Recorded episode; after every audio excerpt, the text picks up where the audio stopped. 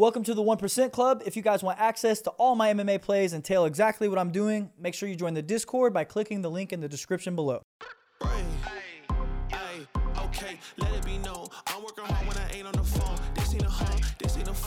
never stopping, I'm keeping it cold. Unlocking the door with the holy key. You supposed to be this close to me. What is up, guys? Welcome back to the 1% Club. We're here another beautiful week of fist fights. I got to tell you, Podge, last week was pretty cool. I sat in a hotel room in Vegas and we watched fights on Friday. And then obviously the deal with Jason Witt happened. So we went home on Saturday, watched fights on Can we Saturday. talk about that? Yeah, yeah. So uh, we can talk about that. Yeah.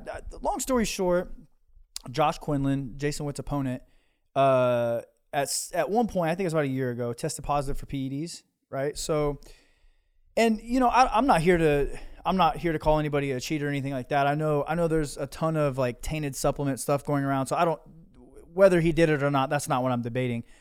But regardless, when you get certain things uh, in your system, it it starts to come back out whenever you cut weight. So Quinlan passed 14 straight tests, and then on fight week he took another one and failed it with like trace amounts. And when we say trace amounts, we're talking about like point zero zero zero zero zero zero zero zero one, whatever. And they say like it's like the equivalent of like a grain of salt in the pool thing. I know we've you know, we've used that before, but it was it was irrelevant. It would have made no difference. There's no way that the amount had had he had in him meant that he was taking it, taking anything. So uh, Nevada is just super strict on that stuff. They have zero zero tolerance policy, so they called the fight, and it looks like it's getting moved to San Diego this week with my boy David Onama on there. So we should have two guys on now. Not confirmed. No, that's what we're hoping for. Catch weight, you know, no weight cut. Just get it done. Let's fight. Perfect. And the process of that would be USADA first contact the commission, is it, or the UFC, and then So the commission tested him, not USADA. USADA was 100% good with it.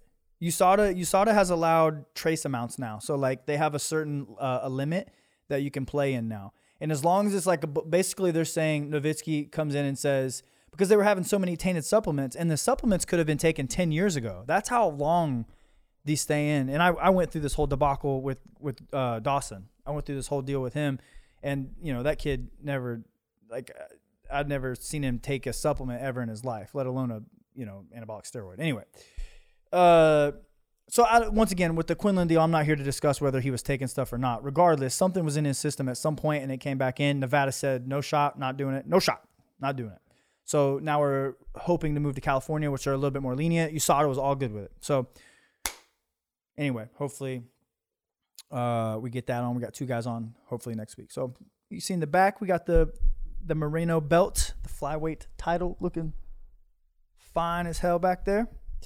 Uh awesome story about this. And I just I wanted to say this because I kind of posted this on my story. So if you follow me on Instagram at the James Krause, if you follow me on Instagram, you'll see this. But I'm telling you, Podge, this is the type of person that Brandon Moreno is. Not 12 hours removed from his world title fight. And I'm here to tell you guys, you were there. We were out. We were out all night. I didn't I didn't sleep that night. Like legitimately didn't sleep. We went out to a, a private party and we just had fun. It was you were there. It was a blast, right? It was a blast. I did not sleep that night. I went straight to the airport. I had a shuttle to catch at 5 a.m. I just stayed up, packed my bags, and left. Not, I'm telling you, not 12 hours removed from his UFC world title fight, Brandon sends me a tracking info of a thousand dollar replica belt for us to hang up in the gym. Unprovoked. That's just the type of guy Brandon Moreno is. And I, I get this, I get this a lot. You like I feel like you know this as well as anybody. It's like sometimes the personalities in MMA, they're not who you think they are. Sometimes it's good, sometimes it's bad. Right? Like Jimmy is another great example. Like Jimmy gets a terrible rap just because he's a he's a cocky little shit on on TV. But dude, Jimmy's one, of the most guys you'll ever meet. he's cool. He's super cool, man. Like one of the most nice, coachable guys I've ever met. And I was even hesitant to to to coach him at first. You know, Tyler had to talk with, ah, no, he's not who you think he is. Cool. Brandon Moreno is exactly who you think he would be. He's and he is one of the very few people that I think is like he has no there's no exaggeration of him. Who you think that guy is is exactly who he is. He is one of the most down to earth, coolest cats. I mean, cooler than the other side of the pillow, man. He's super cool. Which brings me to another story that I forgot to tell I forgot to tell uh, on last week's episode, and it's it's worth mentioning. So we're sitting there. They, you know, they they they come back in the back. Uh, you know, we rolling. They don't do that anymore. Bert, we miss you, Bert. Uh, Bellator now. is he a Bellator? Oh, okay. Shit. Anyway, so we're in the tunnel, and they're basically, you know, they do this thing where they're like, you know, 60 seconds, you know, blah, blah. And Brandon, if you don't know Brandon, he's just like we were talking about, super cool, genuine dude, super humble. You know, the dude fucks with Legos still. Like, he he's a kid, you know? But he gets mean as shit on fight night, like, super mean. Like, just mean, right? And we're walking out, and you got to think, like, dude, his whole squad is is Hispanic, right? Like he's Hispanic. Like Capatillo's boxing coach is Hispanic. Hoya's Muay Thai coach is Hispanic. Hector Vasquez, you know, they're all Hispanic. And here I am, Casper over here in the corner. and so we're standing there, and Brandon, you know, Brandon's got the bandana on. He's, you know, sitting there looking, you know, doing this deal. Like they're all screaming at each other. I can't understand a fucking word they're saying. I can't understand shit they're saying. And then was like, ah, no, no, no, no, I am numero uno. Ah, Estoy listo. And like, I was like, oh. So all I, the, there was two cut, there was two, like my whole life is a cutaway. Since we started doing this podcast, it was like, it's kind of like Family Guy, where my whole life is just a cutaway. The first cutaway was the is the the the black kid that's sitting there is like, look, because I felt so out of place. They're also, and I didn't, dude, I didn't know a single word they were saying. And then they started, they were just screaming, and then all of a sudden, Brandon's like, I am, I am a numero uno. and, then, and then the Floyd Mayweather interview where he's like, I don't know what you said, but I like that. I heard, I heard winner, I heard champion. I like that. Thank you. Thank you. That's it. I am numero uno. I don't know what you said, but I like that. That dude, that, the whole time they're fucking screaming, I didn't understand a damn word. I heard winner, I heard champion. I like that. I am numero uno. I know what that means. You're number one. Let's go, champ. Let's go. So I just started screaming. Uh, you see me like, I know there's there's a there's a Facebook live video somewhere. Like they do the uh, UFC does a thing called quick hits, and there's a Facebook live video of this thing, and I'm just standing there so out of place. My Casper looking ass is so out. Of, I'm white as this t-shirt, just looking so out of place. I hope it doesn't catch it because at some point they're screaming this, and I, I was estoy listo, estoy listo. I oh, just I, I I got Hispanic real quick, man. Those those guys they'll turn you into they'll turn you into some mean Hispanics real quick. So What's the name of that? sh- Is it the Thrill and the Agony? yes, that's gonna be dope. I can't wait to see that. I can't wait to see that. I forgot about that. I, I had the bandana on. We had I had the bandana on. They made us take the bandana off. It was stupid. Brandon's got approved. Ours didn't. I was ready to rock the Moreno bandana. Were you actually gonna wear one of those out? What? Were you actually gonna wear one of those out? You damn right I am. I, I have a I have a picture right here. You damn right I was gonna wear uh the yeah of course. Look at this. I mean, look at this stud. Look at this stud. I mean, I don't know Richard Mille and all. Let's go, Richard Mille, the Brandon bandana. I mean, you can't miss. We can't lose. We can't lose. Anyway, I thought I'd tell you that story to get into our recap. Uh let's talk about the let's talk about the fights. Uh, we, we went over the, the the the main card. Like obviously we saw the fights. There's a new segment that I want to talk about. Uh, we don't have a name for it yet. So essentially, what we're going to talk about is I'm going to talk about the guys that stocks went up. Right? They're they're as a fighter, their stocks went up or maybe down. This week, I want to talk about uh, I want to talk about three different fighters. Okay, uh, Sergey Spivak. That's the first one. I got to be honest with you guys. I watched him fight. Uh, I believe it was Carlos Felipe. I think he fought on the same night as me in Abu Dhabi. He fought in Abu Dhabi. Pull that up. It's Carlos Felipe. Yes, Carlos Felipe. Look on that. Look at that card. I think I fought on that card. If this is the night that I fought, I'm pretty sure. I, I think they were the first fight of the night. Nope. I coached on that one. So that was uh, Dawson fought on that. So Dawson fought on that. And I remember watching him, and I was not impressed with him at all. Like I, I- wasn't super impressed. He won, but I wasn't impressed with him. And I've kind of had like a sour taste in my mouth ever since. But I got to be honest with you, he really impressed me. Uh, this because I thought initially uh, Sakai would be a tougher matchup for him. I thought Sakai would be a, a, a tougher matchup for him with the striking, but Sergey Sergey's wrestling, good lord. I mean, he, I think he had like seven takedowns or something in the first round. And I got to give a shout out to to Shay on this one actually because he capped this fight and we talked about it, and he said the speed uh, in the stand up was going to be uh, substantially. Uh, Sergey would be substantially faster than Sakai, and I was like, ah, I don't know if I and he was man. That's he was so much faster, and then obviously the wrestling played into part. So the striking, I was worried about Sakai outstriking uh, Spivak and Spivak's speed, and he was outstriking him, right? Like I mean, he he took him down and then outstruck him, but his takedowns were just effortless, right? Like, and then we're talking about like double overhook to stuff that just doesn't normally work. These little trips, and he he really impressed me, man. His cardio for a big guy was there. He's extremely agile. Uh, I'm really excited to see. I'm really excited to see where this kid can go. I got to think that breaks him into the uh, into the top 15. I'm sure it does. He just beat Sakai, who was who was 14. Um, I mean, there's a lot of fights that that I, I think he does well in. I mean, we were getting into some into. I think he beats Ivanov. Uh, he obviously just beat Sakai. I think Romanov's a tough fight for him. Tybura, Tybura, I could see him beating. Uh, Daukaus, I can see him beating. And then when you get into that top nine with Rozenstruik, Volkov, Lewis, Aspinall, you know, those guys might give him some problems. But for me, overall, the stock of Sergey Spivak drastically, drastically, drastically uh, increased. We're on a bull run here. So I really think Spivak's uh, stock rose substantially over this last weekend. I thought he looked good, really good against a, a, a guy that I consider a, a, a very good heavyweight. It's nice to see someone, you know, completely working on their clear path to victory.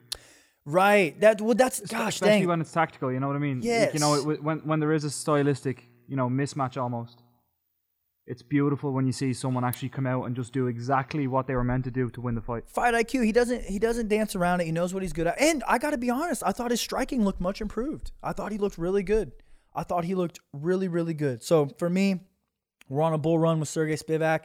His stock substantially uh, gained some value uh, over overnight. So the second one I want to talk about, uh, the second guy on my on my my stock chart here, uh, Monday morning, the the bell is off. Is I'm gonna go with uh, Jamahal Hill. I'm gonna go Jamahal here Hill here, and I got to be honest with you. I I uh I wasn't a big believer in Jamahal Hill. It, uh, pull him up really quick. Pull him up really quick. And I didn't have anything against him. I just thought he was kind of a an athletic. I thought he was just a one dimensional boxer, to be honest with you. And I I, I got to be completely honest with you. I, he really really impressed me with a couple things. One, I love the fact that he saw some cage time. His cardio was it wasn't like insane, but you're talking about you know these guys weigh 220 225 pounds and they're fighting for 20 minutes. You know what I mean? Like high output fight, and he he really impressed me. His takedown defense isn't great. Like it's not bad. But where he really impressed me was his scrambling ability and his ability to get back up. I mean, when his butt hit the mat, he bounced back up. He was, I mean, he was extremely athletic. He knows when to to reserve his energy. He knows when to explode. His hand speed is extremely fast, and I want to talk about this little detail because this, I, I think, I don't think he gets enough credit for this, and I don't think anybody's going to talk about this. But his ability to disengage combinations, if you notice this, when he when you fight somebody like Thiago Santos, somebody that's so dangerous, like they can end the fight like that, you can't take the risk of exchanging with that person. And you you saw or we saw a couple times where it was like where they start exchanging, you're like, you know, like "Uh, I gotta win win it." And and he even took some big shots, which is another thing that I was impressed with. He took Hill took some big shots. I like that. But he completely disengaged Santos's offense and reset the range and then made him fight at his range. So Santos would go, he would completely disengage, and then he would start back over and work back in and find his range with the jab. He's got a great jab, works really well off of it. Uh, his takedown defense is good, but his scrambling ability is amazing, especially at that weight class. Uh, and then we saw that take a toll on Santos, right? We saw that take a toll on Santos. He got tired, and then Hill in the fourth round does what he does best and lands a big shot. And he's beat some good guys, man. Crute is a very good prospect. Walker is a super, super dangerous guy. Uh, Paul Craig obviously he's lost to Paul Craig. I mean that Eh, Craig is he's a guy that can beat anybody on any given night. You know what I mean? Like it's just a, it's a tough one. And then obviously Jamahal Hill beating Thiago Santos that goes into the title implications that we spoke about last week. That puts him kind of in that top four, top five look to me, right? I mean, I- don't want to say this, but the the the logical next step for him would be either Blachowicz or Ankalaev, and I think I, like the I like the Blachowicz fight for him. I really do. I think the Ankalaev fight is very very difficult uh, for anybody. To be honest with you, I think that uh, he called out Blachowicz. He wanted Blachowicz, and I think that's a great call out. By the way, I think that's an amazing call out. Ankalaev's wrestling, I think, is going to be too much for him, and uh, I, I for me, I think Ankalaev is a problem for any 205er in the world. I got to be honest with you. I think he's the to me he's the clear cut number one guy in that division. Uh, next to Rakic, who's going to be out for a little while. So while he's sitting, while he's sitting the bench uh, recovering his knee, to me, Ankalaev is is is the best uh, 205 pounder on the planet, in my opinion. In my in my opinion. So, uh, I, I, think I think Hill should shoot for Blachowicz. I don't know if they're going to do Jiri Glover, but to me, there's Jiri Glover. Blachowicz is sitting at clear cut number three. Ankalaev is clear cut number four. I mean, obviously, I think Ankalaev is better than him. I'm just talking about where the where the pecking order goes. And then Jamahal Hill now has inserted himself in the in the five role, which I think you can match Blachowicz. I think you can match Ankalaev, and and now puts himself in a spot where I think he's one win away from a title shot. I really do. I think if he beats any of those top four guys, I think he's he's going to be obviously in the in the uh, in the conversation. I mean, he just went from ten and then beat the number six guy. Anthony Smith broke his ankle, so which we talked about that last week. We we we were told there was no broken ankle. I was I was told differently. I was told there is a broken ankle. So I think he's going to be out for a while. So if Anthony Smith is out, Rakic is out. That puts Jiri, Glover, Blachowicz, Ankalaev, and then and then Hill. With injuries, you could effectively say that Hill is now, you know, ranked Yeah. honorary number three, number four. Yeah, yeah. I think I think that's the, the clear cut top five. So depending on what the UFC uh, decides to do with Jiri and Glover, listen, I gotta think. We talked about this last week. I said I don't think that's gonna happen. The fact that we haven't heard anything makes me think that's gonna happen. You know what I mean? Like I think I think that they're sitting on it, trying to figure it out. I feel like we would have heard something if if it's not gonna happen. I've, and I've kind of heard. I've heard through the grapevine that it is happening again. I'm with it. I'm with it. I, man, I would love for Glover to get the dub and walk away. I mean, there's you don't. Uh, uh, Jeff Molina commented on one of my posts the other day, and it, it made so much sense. He said, "You won the game. Not many people can say it." And it's just I don't know if I won the game or not, but if Glover wins the title and walks away, there's no question you won the game. You know what I mean? Like you won the game. So a lot of implications uh, on Jamahal Hill, and then I just want to talk about the stock uh, decreasing. It's going down. We're in a little bit of bear run, and that's uh, Thiago Santos. And I don't I don't mean this in a negative way. The guy just hasn't been the same since the knee surgeries, and how he's 38 years old. Personally, if I'm managing Thiago Santos, this isn't a skill thing. Like there's there's multiple paths. We've talked about this with the Sean, O'Ma- Sean O'Malley thing. There's multiple paths here, and he's lost like he's lost five out of his last six. I personally think he needs to shift his his focus. I think he needs to stop chasing the title and then start going after certain matchups. You know what I mean? Like you, it, dude, you can do that. Like just because you can still be in the UFC. There's a place for these older guys that don't that can't keep up with the younger kids anymore. There's a place for those guys. Like if we look at the pull up the division, uh, there's there's guys for him. Like dude, I don't even care about the top 15. Like the the top 15 for me is I know he's there, but he just lost he just lost to the the number 10 guy. So I got to think he's going to drop substantially, right? But dude, find some good matchups. Who who who else is 38 in that division? You know what I mean? Like the I don't know the the, the somebody like I, I don't have a good example of the top of my head, but like dude, honestly, if he wasn't the number one guy, like Glover would be a great a great fight for him, right? But go a different path now. You don't have to chase the title. You know what I mean? It doesn't have to be a title chase all the time. You can go after different matchups and find yourself in a good spot where you can still maintain a spot, still make money, still, you know, because he's still good. He's still really good. His stock is just dropping for the title challenger, is what I mean. Like, and I don't, I don't, I don't mean this in a bad way, but for me, his stock has dropped substantially. If we're talking about him in the title picture, like we have, we have, we have Glover, we have Blachowicz, we have Ankalaev, we have Rakic, we have Smith. All these guys are super, super tough fights for him now. They're all like they're younger. Like he's had two two knee surgeries. He's 38 years old. He just hasn't been the same, and there's nothing wrong with that. In my opinion, I think he just needs to change his approach to how he's how he's being in the UFC. That that's just my opinion. I could be stupid. I could be wrong. He may come back and win a world title. But I personally think, uh, and, and if you're to stay in the UFC at 38 years old, he needs to switch how he is approaching the game. I think he needs to take the Sean O'Malley approach. Obviously, I don't mean like the exact thing, but like, uh, there there are guys like uh like like Matt Brown. Matt Brown just fought uh like Barberena not too long ago, and then Barberena just fought Lawler. That like Lawler. Lawler's doing it good. Lawler's doing a good job. You know what I mean? Like he's not. Fought Nick Diaz before that.